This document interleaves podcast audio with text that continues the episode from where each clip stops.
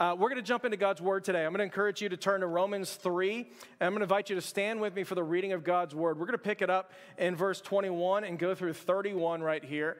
And uh, I'll just remind you, this is one of the traditions of the early church. They would stand for the reading of God's word as a way of honoring the authority of God's word in their life. And so we're going to do that together and pick it up here in verse 21. Here's what the Apostle Paul says to the church in Rome and to us today. But now, the righteousness of God has been manifested apart from the law. Although the law and the prophets bear witness to it, the righteousness of God through faith in Jesus Christ for all who believe. For there's no distinction. For all have sinned and fallen short of the glory of God, and are justified by his grace as a gift through the redemption that is in Christ Jesus, whom God put forward as a propitiation by his blood to be received by faith. Where then is the boasting? It's excluded. Because of what law? The law that requires works? No, because of the law that requires faith. For we maintain that a person is justified by faith apart from the works of the law. Or is God the God of Jews only? No. Is he not the God of Gentiles too? Yes, he's the God of Gentiles too. Since there is only one God who will justify the circumcised by faith and the uncircumcised through that same faith. Do we then nullify the law by this faith? No, not at all. Rather, we uphold the law. This is the word of God. You all can go ahead and take a seat this morning. Um, if you were here with us last week, um, Pastor Zane did an incredible job uh, talking to us about the unity that we have in the gospel and how the gospel makes us more alike than unalike. unalike. I want to continue in that same theme today, uh, not only because this is um, probably one of the most divided times we've had culturally speaking, uh, even within our own church, and, and it's just a very, very difficult time, but the subject of unity and division is the reason why Paul is writing about the gospel to the church in Rome. And so it's not just an explanation of what the gospel is about. What he's saying is that the gospel is the solution to everything that drives us apart. And so, if you've been with us, you've heard a little bit of the story and some of the context of what's happening here in the Church of Rome. But essentially, there's been um, a leave of absence for about five years. And so, the church began early on as a combination of Jews and Gentiles coming together, began in Jerusalem, moved over to Rome, Jews and Gentiles working together. The Roman Emperor Claudius starts seeing all these Jewish disturbances in the land, and he starts blaming the Jews for uh, these disturbances. And so, essentially, he makes this edict where he, he kicks out and banishes all the Jews for about five years. And so, for five years, no Jews in Rome. They're kicked out of the whole place. Uh, five years later, Emperor Claudius passes away. Nero's Claudius comes in, 17 year old successor, and he allows the Jews to come back in. And so, what's taking place in the church is all of a sudden you've got a church that used to be run largely by Jewish believers at that time. They had the traditions of the law, they knew the right ways to worship and things like that. The Gentiles were brought into that. Five years have passed, and now all of a sudden you're coming back to the church, and there's been a turnover in leadership and power in that church. All of a sudden now you've got the Gentiles that are in charge, and Jews are coming in, and they're realizing, hey, this is not the same church that I used to know. Can you imagine what this would be like? They're coming in and, and, and, and they've got values differences, uh, their traditions are different, the way they do things are different. I mean, can you imagine what that would be like being in a situation where you don't have a church at every street corner to go to? And this is the only church in town. And their values are not like yours. They don't sing the same way that you're used to singing, right? Like their, their culture, their traditions, everything is completely different. I've told you before, one of my favorite things to do every July when I get away, I love visiting a, a, number of different churches in town because I love to see the diversity of the body of Christ. I know that God is moving here at DBC. We are not the only expression and we are not the only uh, movement of God's power anywhere. He is moving all around the city and He does it in a number of different denominations and in a number of different traditions and different styles. I love seeing these different differences. There's one Sunday, and so I, I always joke, I'll, I'll typically vi- visit about eight or nine different churches in July. I'll double up or triple up on Sunday mornings a lot of times.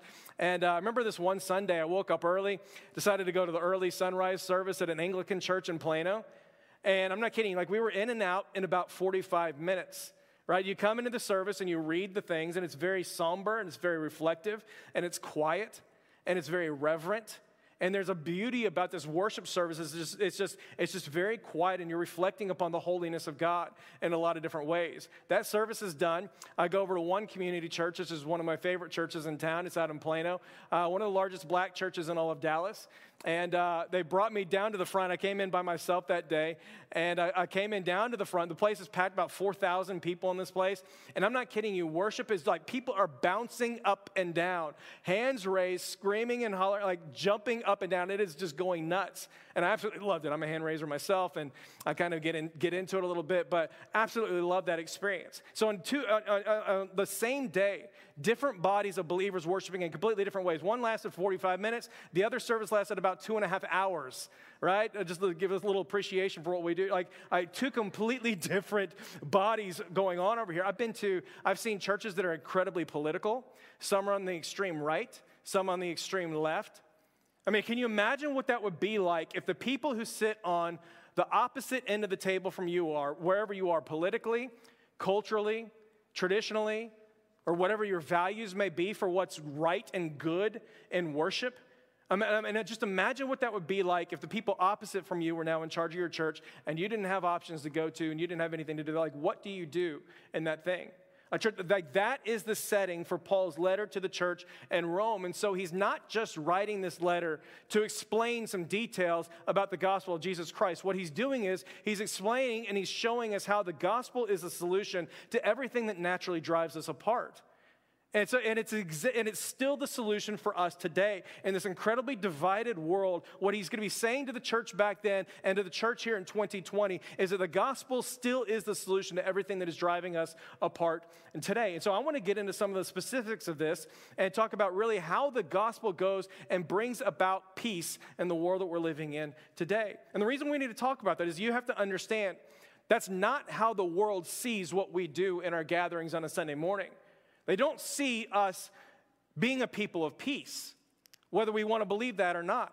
Uh, I was reading a, a, little bit of Frederick Lenz a little, little while ago. Frederick Lenz, he was one of the leaders in the American Buddhist movement, uh, and he passed away about 15, 20 years ago, something like that. But he was one of the people that was largely responsible for bringing about American Buddhism in our culture today. But here's what he had to say about religion and essentially what we believe about the gospel of Jesus Christ. But he says, one religion will inevitably suppress another when they claim to be the exclusive path to God. And so, this is a major movement in our, in our country where we believe okay, if there are exclusive views of God, one God, one truth, then inevitably whoever believes in that exclusive truth is going to oppress and minimize and marginalize everyone else. I was reading another article more recently than that. Um, but it was talking about the rise of nihilism in America today. Nihilism being uh, this idea that no religions are no religions are true. There is no religious truth. Uh, everything is meaningless. This is Marx and Freud. Uh, it's, a, it's atheism and another way to talk about it right there. There is no religious truth. But it's talking about the rise of nihilism in light of uh, exclusivity, inclusivity, and pluralism uh, pluralistic re- religious views of God. And so it's just talking about the rise of this thing. Now, they did say there's a positive and negative nihilism. This one's pretty pessimistic. This one's pretty negative right there. There's a positive nihilism, they say, which says, hey, we do not believe in religious truth. Um, life is meaningless, whatever you, meaning you want to bring to it. However, we understand that religion can still be good for you. And so we're not going to be totally negative Nellies or anything like that. Relig- you can go and have your religious take. We understand that it's good for your psyche, it's good for community, it's good for your mental and emotional health. So as long as you don't believe the things that you're saying about, you're free to go and do religion. So that's the rise of positive nihilism. This article is talking about how, how increasingly popular that view is. We're cool with you being religious as long as you don't believe the things that you're preaching about, singing about, talking about in your life groups or anything like that. And so, um, and so here's what they had to say. Here's exclusivity. It's talking about how nihilism is more preferable than exclusivity. Exclusivity is this conviction that truth belongs to God, right? And by nature, truth is exclusive. Something is either true or it's not true, right? It's, it's Jesus when he says in John, uh, it's Jesus when he says, like, I am the way, the truth, and the life. No one comes to the Father except through me. Exclusive claims of Jesus Christ. I am the way, truth, and the Father. No one comes to the Father except through me. It's Jesus when he's talking to Nicodemus and he says, uh, Nicodemus, you must be born again if you're going to enter into the kingdom of heaven. You must. It's not like a, hey, that's good for you, but something else is good for them. It's like, no, no, no. You have to be born again if you're going to enter the kingdom of heaven. It's exactly what Paul's saying in this letter right here. He's going to say, all have sinned and fallen short of the glory of God and can only be justified by his grace as a gift through the redemption that's found in Christ Jesus our Lord. And so that's exclusivity. And it's overwhelmingly what's being done away with culturally today um, in favor of the rise of a positive nihilism. And so here's what the article t- says He says, here's what's preferable. Exclusivity, it says, it seems outrageous, at least to more impartial thinkers. To believe that your own religion is the one true one and that all other religions are false, it seems incredibly arrogant and even offensive. And so it continues and it says the benefit of positive nihilism is that it avoids the arrogance of exclusivity since it denies the reality of religious truth. And more importantly, it allows one to fully support religious practice without having to do with it, without having to do with what exclusivists love to do, which is refute, reject, and sometimes even destroy other forms of religion.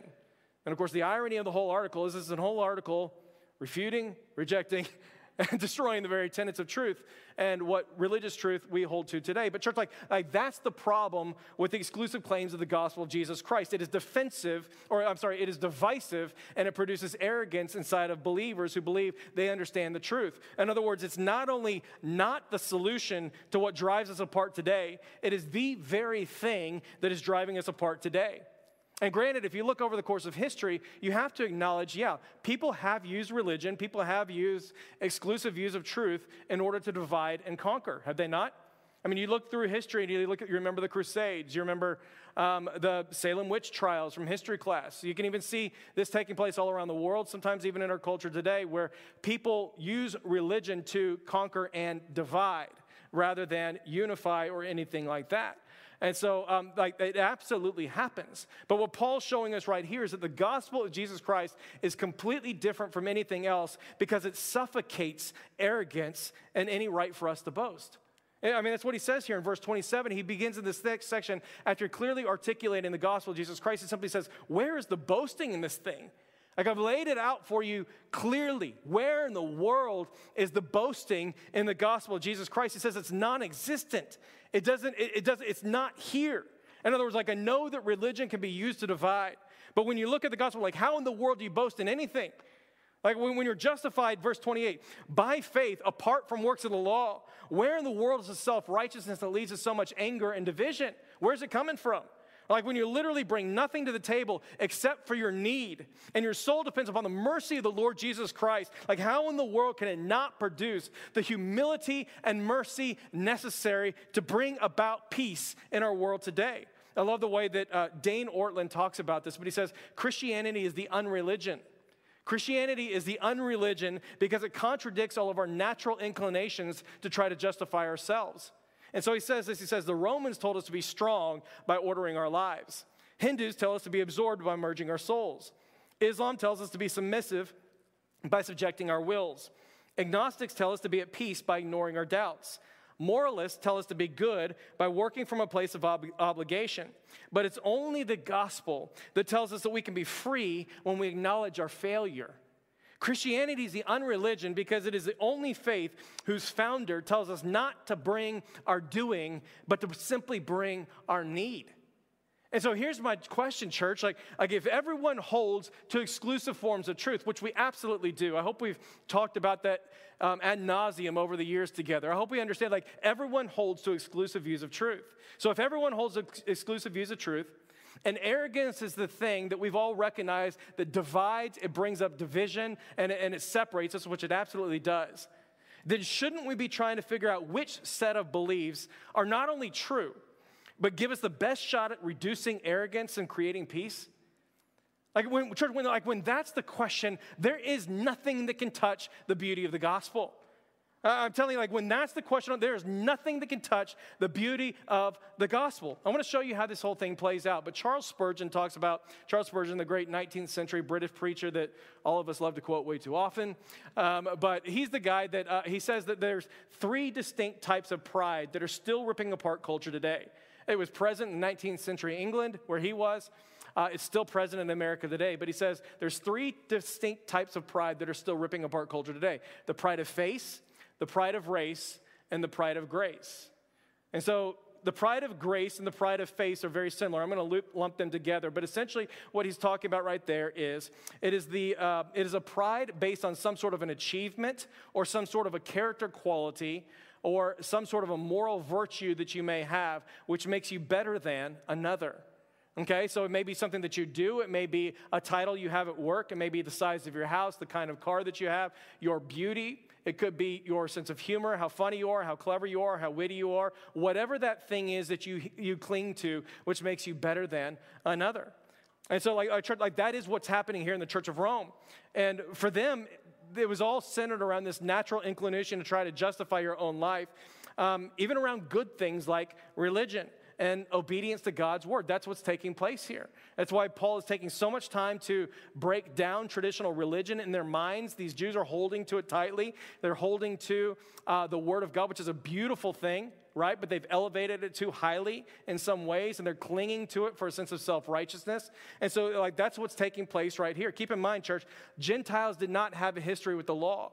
And so this is part of the conflict that's going on right there. They did not have a long history with the law. And so you can imagine Gentiles are coming into their fellowship and they're not taking certain forms of obedience that are culturally acceptable um, as seriously as other people, and is creating tension. And then Jews, they've had the law passed down from one generation to the next. They've had the traditions, they've had, um, they've had they've had all the feasts, they have uh, everything. They know how to worship right. And so they're coming in, and what happens over time is you begin to elevate the authority of God's word. You begin to elevate obedience to God's law in such a way that simply says, okay, if I can just obey this law, then I'll be approved and then I'll be acceptable before God. Or something like this if I can just obey the law better than most, then I'll end up being justified in the end. The church, is this not how we justify ourselves today? I mean, I don't remember, I don't know if you, it, it, when was the last time you had a gospel oriented conversation with somebody outside of the faith? And I, I remember pretty much every single time you share the gospel, you engage, and you ask something around the question of, hey, if God were to ask you the question, why should I approve of you? Why should I let you into heaven or something like that? What would you say? What do they always say? It's always something around the something around. Hey, um, you know what? i am a pretty good guy. I'm a pretty good girl. I've never done this, that, and the other. I've, I've been loving towards people. I've been kind, something like that. I it, it, it, that is how people respond today. Church, like that's what, what's going on right there. But what Paul's saying here is that the gospel is very, very different. Like there's two problems he says here. The problem with that kind of an answer, number one, is found in verse 23 when he says, We've all sinned, we've all fallen short of the glory of God. And this is the biggest problem. There's none who are righteous in verse 10, not even one person. In other words, like a pretty good life is simply not going to cut it before a holy and perfect God. Like that's what he's saying. Like the holy can't have anything to do with unholy. And so the fact that you may be better than someone else in some sort of a regard, it really does not matter because it still can't make you holy and righteous as God is holy and righteous. And so, big picture, that is the largest problem with a merit based righteousness and merit based perspective about my own justification for my own existence. Now, as it pertains to our conversation right here, in matters of peace and unity with people outside, people within our our own church body. Here it is. If you functionally are trying to justify yourself on the basis of your merit, you are always going to be competing with other people so that you can know how well you're doing. And that is either going to lead to boasting and bragging and pride or else jealousy and depression if you're not doing as well. And so you're going to rise up, and there's going to be pride and boasting and arrogance if you're doing really, really, really well, or, or, or depression and jealousy if you're not, both of which are going to drive people apart in the end. I love the way C.S. Lewis talks about this, but he says this He says, Pride gets no pleasure out of having something, only out of having more of it than the next person. We say that people are proud of being rich or clever or good looking, but they're not. They're proud of being richer, more clever, better looking than other people. If everyone else can become equally rich, equally clever, equally good looking, there would be nothing more to be proud about. It is the competition that makes you proud, the pleasure of being above the rest. I mean, church, like, think about how this plays out in sports. No one's ever bought tickets to a game and it's like, hey, good job, guys. You, you, know, you played really hard. You know, you, you played well. There's something to be proud of. Like, no one does that, right? Maybe Baylor does that, but I, I, no one else no one else is satisfied. Like, like, I'm just kidding about that. We love Baylor and stuff, but Aggies, we did that too for the longest time ever. But um, like, no one is satisfied by how well I do in relationship to myself. It is always in relationship to how well you do in comparison to another team. I was at a game recently, and like everybody's standing up and cheering once they're destroying the opposite team. They're talking trash because they're beating the other team, and that's what's going on. Point of the matter, church, is that pride is sustained through comparison and competition. But what Paul is showing us right here is that the gospel is completely different because it eliminates both of those things. Like pride is sustained through comparison and competition. Arrogance and pride, depression and despair is all nurtured through comparison and competition. But what Paul's saying, like the gospel destroys both of those things. Like it's the whole point of this passage. He comes in and he simply says, even though the church there is none of us who are righteous, not even one, even though uh, we've all sinned and fallen short of the glory of God, you and I can still be justified freely by God's grace as a gift through the redemption that is found in Jesus Christ our Lord, which is apart from any works of the law. And so, where in the world is the boasting in this message? Where is the arrogance? Where is the comparison and the competition? Where is anything that's going to lead you to divide from other people over there? And so let me just ask you this question, church. Like you who already know the gospel truth, you've received it at the very beginning. The question I have for you is Are you able to functionally walk in this truth today?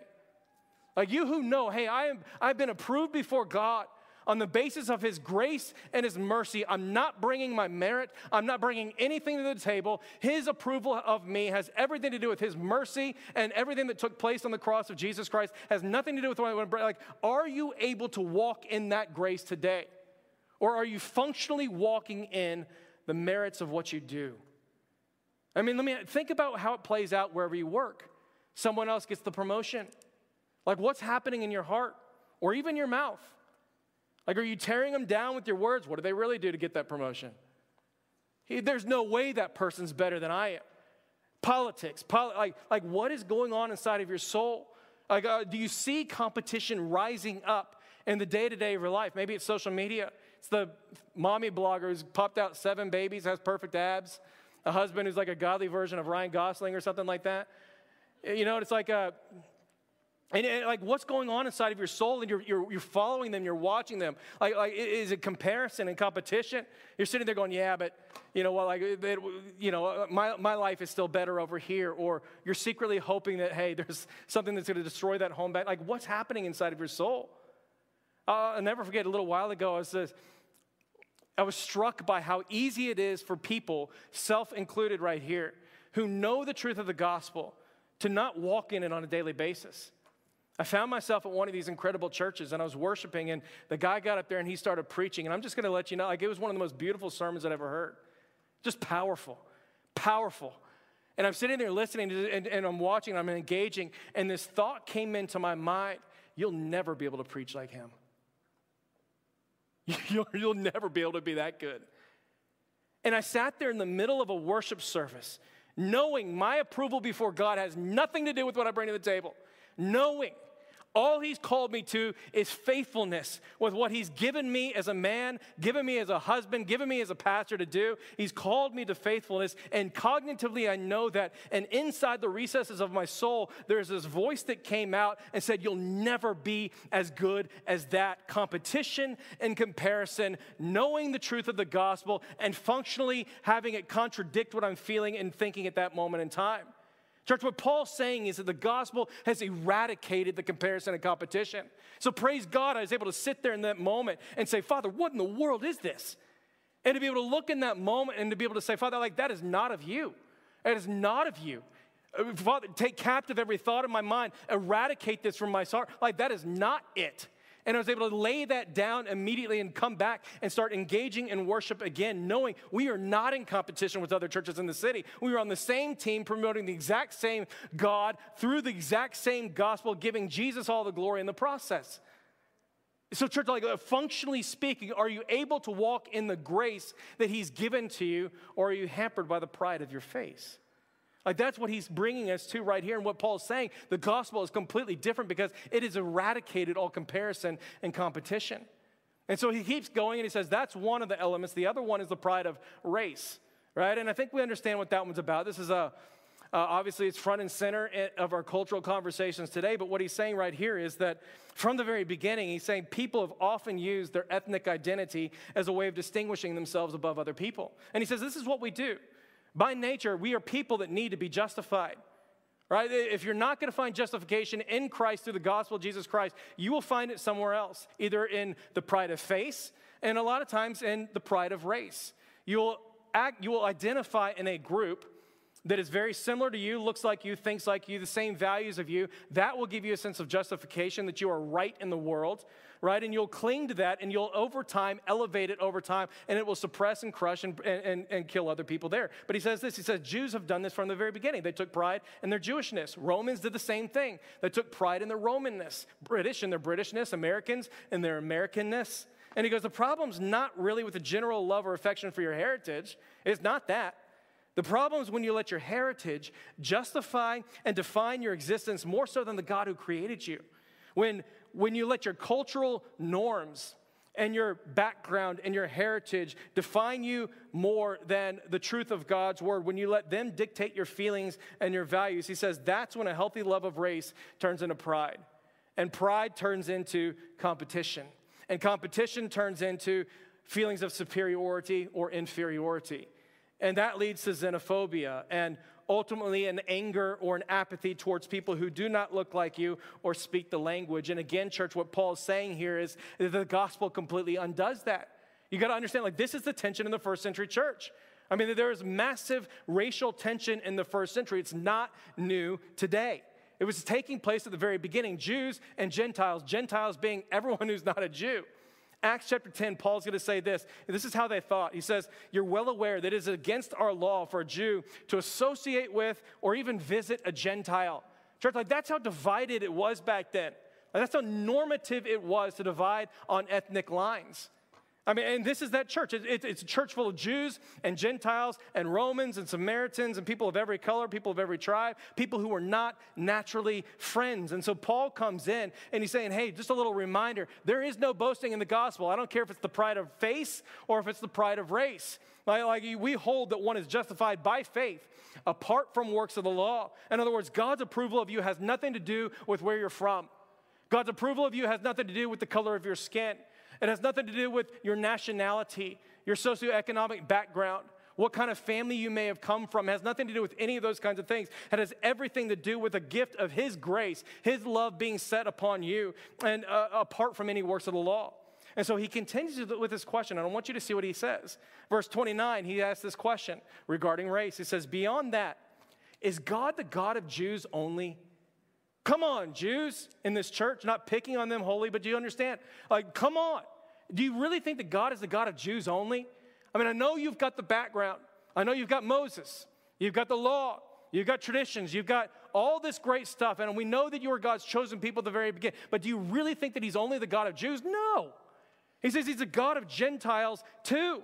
In other words, like not only does the gospel eliminate all comparison and competition, but it reminds us that God is the God of all and not just the God of some.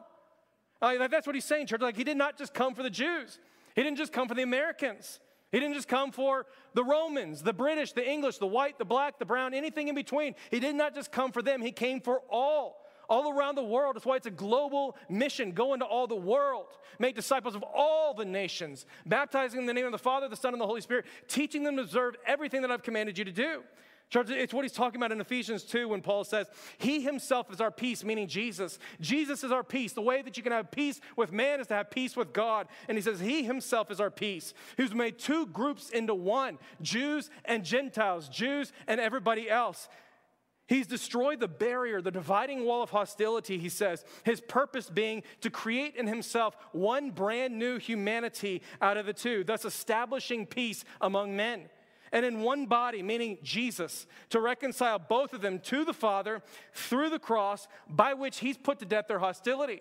In other words, like through the cross, Jesus took Jews and Gentiles, slave and free, men and women, Republicans and Democrats, black and white, and every single shade of brown. And he created a brand new humanity, first by establishing peace with the Father through the cross of Jesus Christ. He, the just wrath of God was satisfied through the sacrifice of Jesus Christ upon the cross. God's wrath against sin and needed to be appeased. That's what he's talking about in 25 or 26, where he talks about Jesus Jesus being a propitiation. It means that his wrath against sin, it was satisfied. There was peace with God the Father because of what God has done for us in Jesus Christ. And so first we have peace with the Father, and then through that peace we have with the Father, we now have the life, we now have the ability, we now have the indwelling Holy Spirit to create peace among man uh, in the world and in our, in our church body.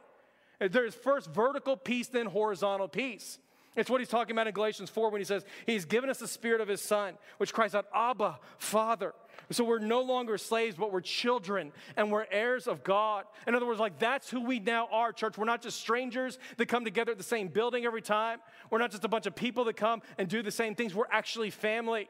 We're not just friends. We're not just neighbors or coworkers, but like we're actually family. Those of us who are in Jesus Christ. We are one giant, diverse, and incredibly messy family, complete with a crazy uncle who spouts off nonsense at the wedding, right? Like, like we were, we were that kind of family. But at the end of the day, like that is who we are. And church is not just with people that are like us. It's not just people that, that think like us and look like us. It's not just that. James is going to say, he's going to talk about partiality. He's going to say, God is not partial, by the way.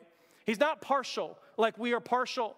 He doesn't care about our differences or, or the, the, the sub differences that we have here. Is James is going to say if you show partiality regarding the royal law, which is to love your neighbor as yourself, you are committing sin and you are convicted by the law as transgressors.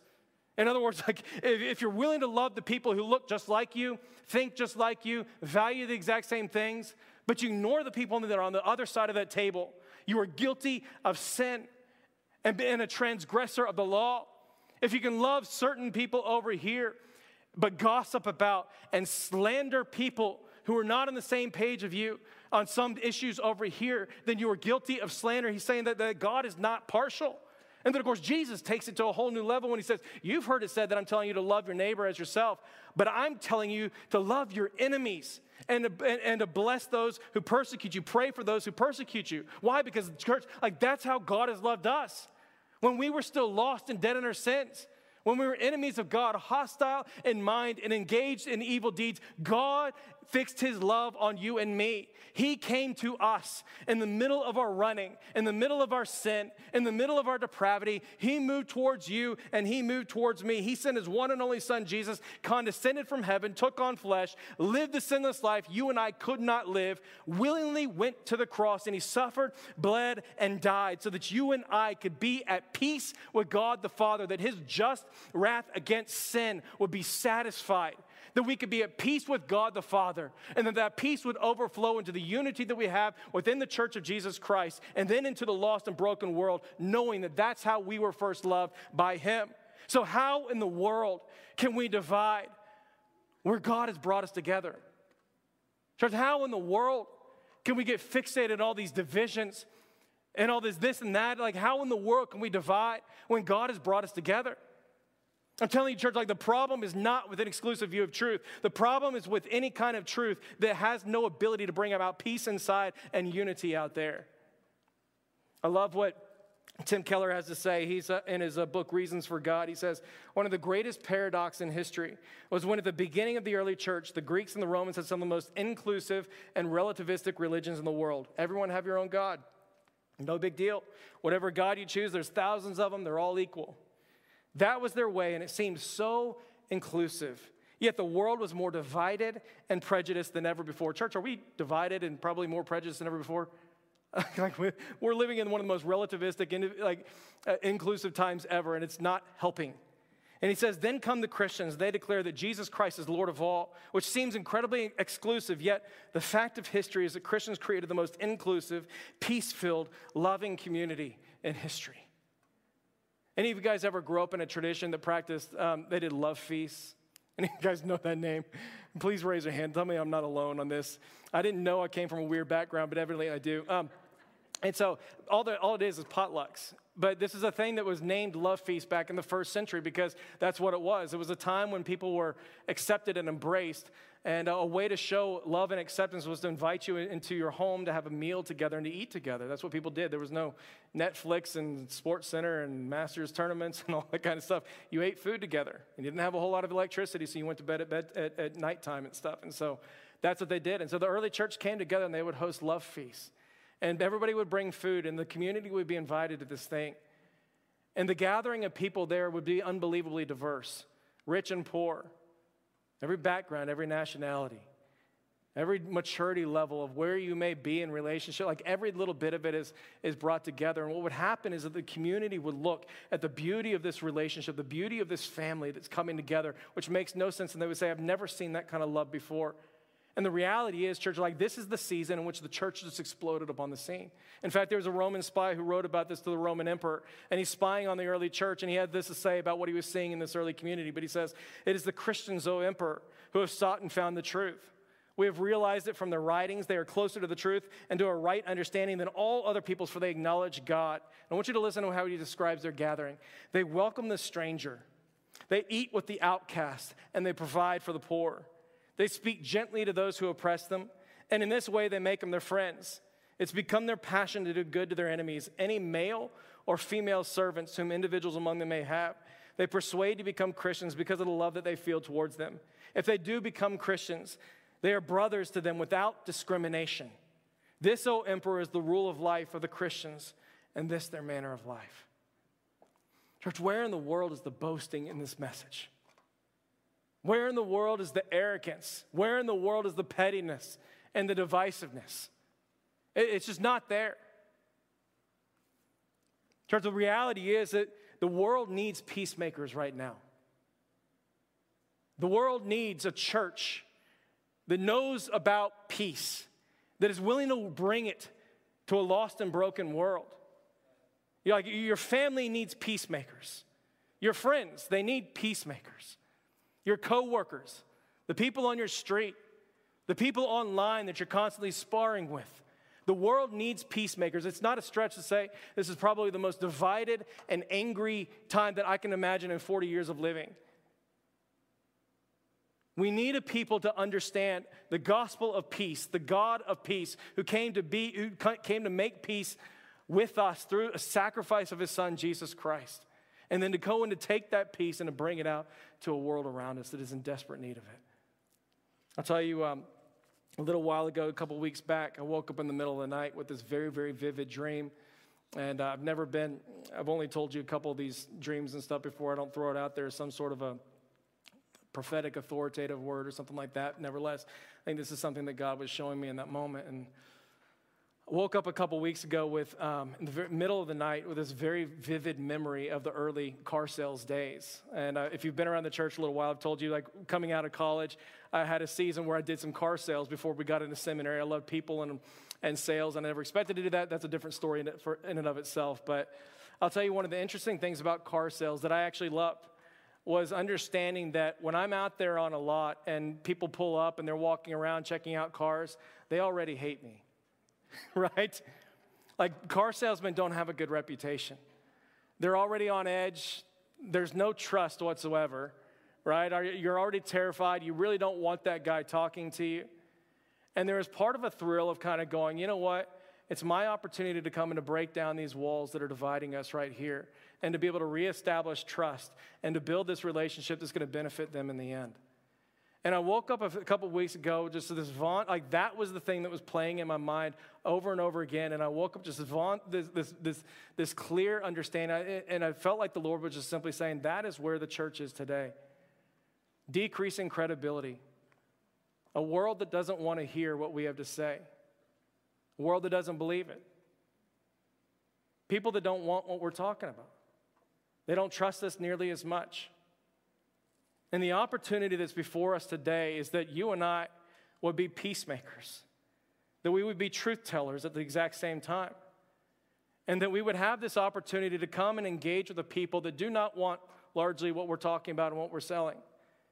And to be able to show them the beauty of the gospel through the peace that He's exhibited first and foremost in us that we get to share with the rest of the world. There's incredible opportunity before us today. I think we're moving into a season where church attendance is not going to be what it used to be. Just don't think it is. I think that it's going to be much more difficult, and I think that things are changing, and a lot of the cultural norms are not going to be norms anymore that we grew accustomed to. I think that we're not going to be as trusted. We don't have the respect and the credibility that we used to have. And the opportunity for you and the opportunity for me is to actually live out the gospel that we've believed. That we're not justified by anything that we bring to the table. We're not justified because we've morally cleaned up better than anybody else. We're not justified because we figured everything out and we're better than anything.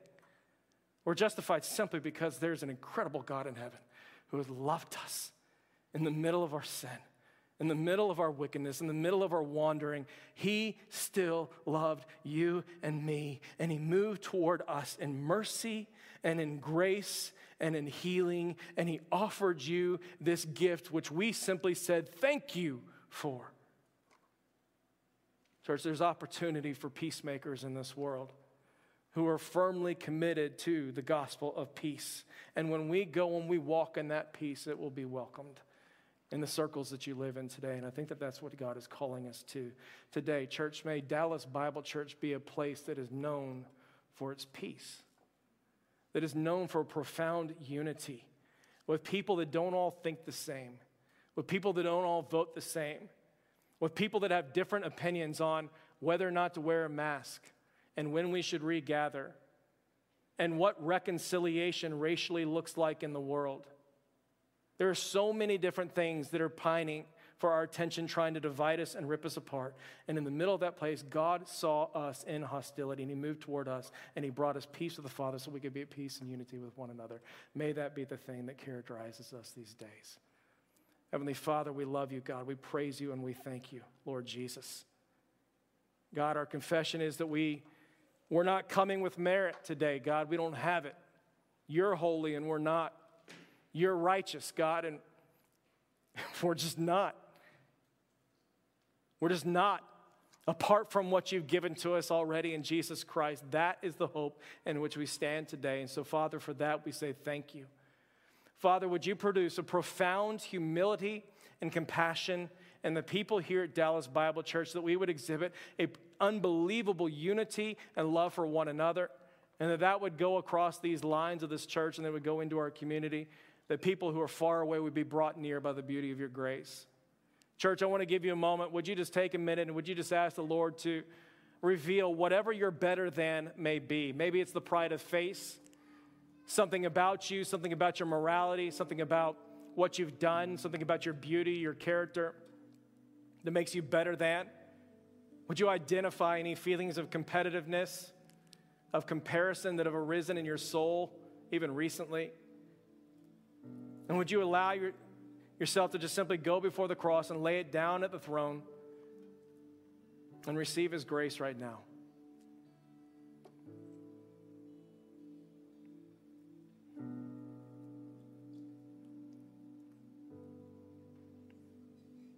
Father, we lay down the pride of our work. We lay down the pride of our children's success. We lay, lay down the pride of our beauty, the pride of our wealth, the pride of our country that we love so much. All of our pride, God, we lay it down and we simply say, Thank you for the grace that you've given to us in Jesus. Let it produce peace in us today, God. And I pray that every man, woman, and child in this place would be a peacemaker in the world in which we live. God, that you would be praised, that you would be glorified, that you would add to our number daily those being saved, not maybe necessarily the size and enormity of our church, but Father, that you would add to our number daily those coming into right relationship with you because of your Son, Jesus Christ. God, would you do that? Would you make your church resilient? firmly rooted in the hope of Jesus Christ. Father, we love you, God. We praise you. We thank you this day. It's in Jesus' mighty and holy name we pray.